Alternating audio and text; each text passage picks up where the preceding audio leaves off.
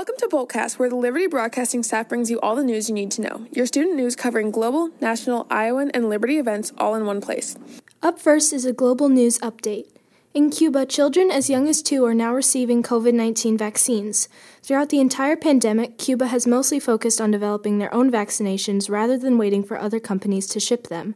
The Cuban government has said that they have already vaccinated a total of 4 million people, prioritizing vaccinations for healthcare workers, immunocompromised, the elderly, and the young, and they have only had 6,056 deaths due to COVID. In national news, a man was found near the Democratic National Committee building, which is the head building of the Democratic Party, earlier this week by police with weapons in his truck. The police stated that the man had multiple hate symbols on his truck and currently it is unknown whether he was planning on doing any harm to anybody. He is under arrest, and investigations are ongoing to discover if he had any ties to the pro Trump rally on the Capitol earlier this year. Last Thursday, President Biden announced a new vaccine mandate for many workers, including but not limited to federal government workers, privately owned companies, and contracting companies. The mandate states that people who fall under its effect must be vaccinated in order to continue work, and if they don't get vaccinated, they will be fired.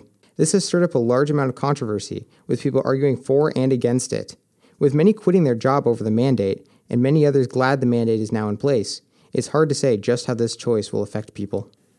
In Liberty News, up today we have a varsity football game at home and it starts at 7:30. With a slight break over the weekend, sports returned full swing on Monday. Boys Varsity Golf has a meet at Meadows Golf Course starting at 3:15. Boys and Girls Varsity Cross Country meets at Solon Nature and Recreation Center starting at 4 p.m. On Tuesday at 7 p.m., the Girls Volleyball Varsity has a match at Liberty.